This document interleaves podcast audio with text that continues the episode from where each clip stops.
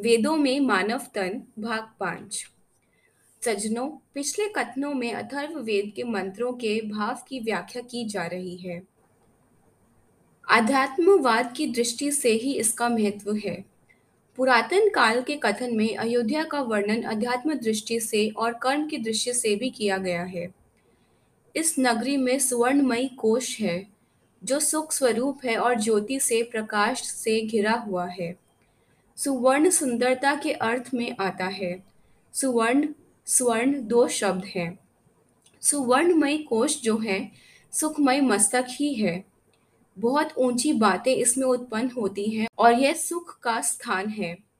यह बात ठीक ही है कि मस्तक में सुख बसता है। यह वर्णन इसी नगरी के महत्व को जानने में है।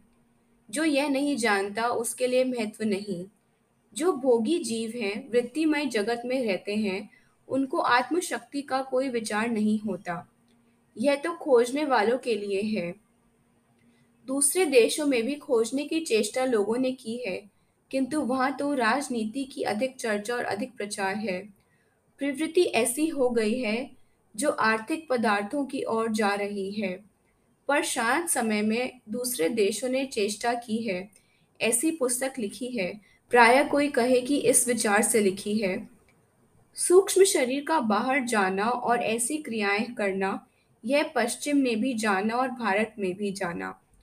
रहस्यवाद में ऐसी बातें जानने वाले व्यक्ति मिलते रहते हैं। मस्तक में यदि आत्मशक्ति जग जाए, सूक्ष्म शरीर यदि थोड़ा बड़ा हुआ हो तो वह दशम द्वार से ही निसरण होता है। यह केवल कहने की नहीं, देखने की और जानने की बात है। इस मनुष्य में मस्तक सुख का स्थान है। इससे आत्मा निसृत हुआ। आत्मा जब दशम द्वार में जाता है तो इसमें सुख होता है, स्वर्ग होता है। आत्मा के निकट ब्रह्म निर्वाण रहता है। कई प्रकार से इसको जानने वाले होते हैं। यह आडंबर में नहीं है। प्रकाश होने पर वह प्रत्येक अवस्था में ही रहता है।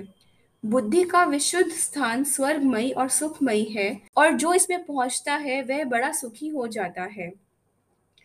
जो लोग भजन पाठ करते हैं, उनको कई बातें प्रतीत होती हैं। कोई को सहज से हो जाए, उसका कम विचार करते हैं, और जो परिश्रम से मिले, उसका बहुत विचार करते हैं। घोर कठोर क्रिया के पश्चात सामने प्रकाश आया। कदाचित यह अवस्था सहज से प्राप्त हो जाए तो कहता है क्या हुआ? मैं आगे बढ़ा नहीं। यह सब सुनी हुई बात है अर्थात लोग सहज से प्राप्त की कदर नहीं कर, करना जानते। यह बातें सब अनुभव में आती हैं।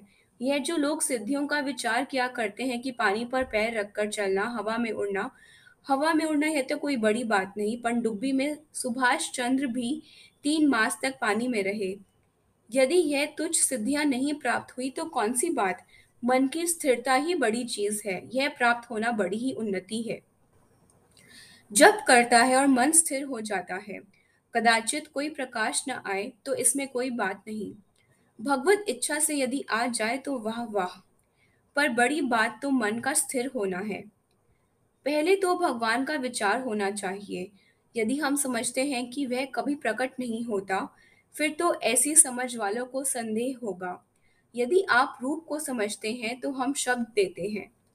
रूप भी आते हैं, राम का, कृष्ण का आदि। आदित्य स्वरूप भी आता है। सूर्य उपासना में यह बात है। रूप तो अंत में हमारी भावना के अनुसार आते हैं। यूरोपियन तो गोरा स्वरूप ही बनाएँगे, ऐसे ही जैसे इतिहास में वर्णन है। जैसे जगन्नाथ में रामेश्वर में स्थापित की हुई मूर्ति जैसे मानचित्र में विद्यांचल। यह भला कहाँ होता है वहाँ?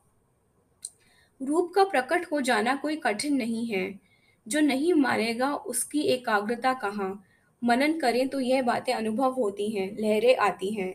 लयता आ जाएगी, भूल जाएँगे। पर कोई अभ्यास करे तो भजन में रहते रहते लहरें आती हैं और पता न रहे कि कहाँ पर हूँ।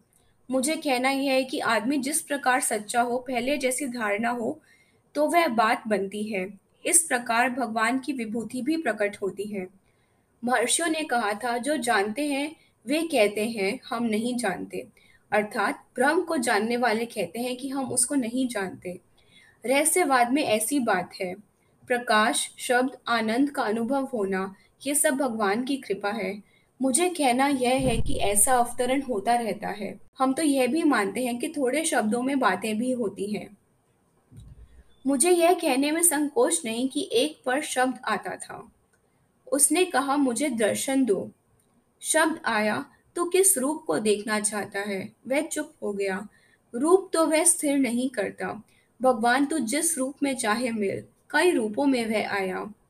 नाम उपासना में रूप दें तो बड़ी कठिनाई आती है। यह हम क्या बताएँ कि वह कृष्ण रूप में ही था, राम में नहीं। हम तो नाम उपासना करते हैं, जो सदा नया रहता है। रूप तो होकर भी नहीं रहे। नाम से ही रूप का बोध होता है। उसे गॉड कहो, अल्लाह कहो, सभी में वह व्याप्त है। नाम उपासना बहुत सुंदर है। तुलसीदास जी ने भी ऐसी ही कल्पना रामायण में की है। मुझे कहना यह था कि भजन करने वालों पर विभूति देवी कृपा होती है। जो धन कमाता है, धन के मूल्य का उसको पता लगता है। यद्यपि उसकी फॉर्म बाद में कितनी ही बड़ी हो जाए पर इस धनी का लड़का धन का महत्व क्या जाने?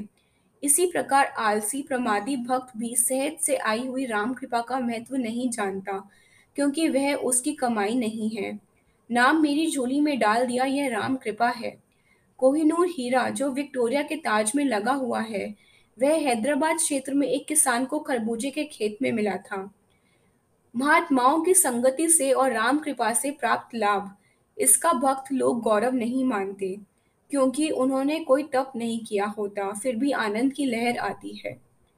हरेक का मस्तक एक कोश है। सुरती जब वहाँ पहुँचे तो आनंद की लहर आती है। मनन करे, ज्ञान होना चाहिए, यह समझ होनी चाहिए कि मेरा आत्मा ऊँचा हो गया। यह स्वर्ण का कोश है। सदग्रंथ पढ़ते पढ़ते, जिसमें सत्य हो, ऐसी बुद्धि पैदा होती है। ऊँचे और सच्चे विचार पैदा होते हैं और फिर वे उन पर दृढ़ रहते भी हैं। विशुद्ध बुद्धि सुखमयी है और ज्योतिर्मयी है। आज यह वर्णन रहस्य के प्रकरण का हुआ। अयोध्या नाम स्वर्णमय स्थान विज्ञान और वह स्वर्ण सुखमयी और प्रकाशमयी है, यह निरूपण किया।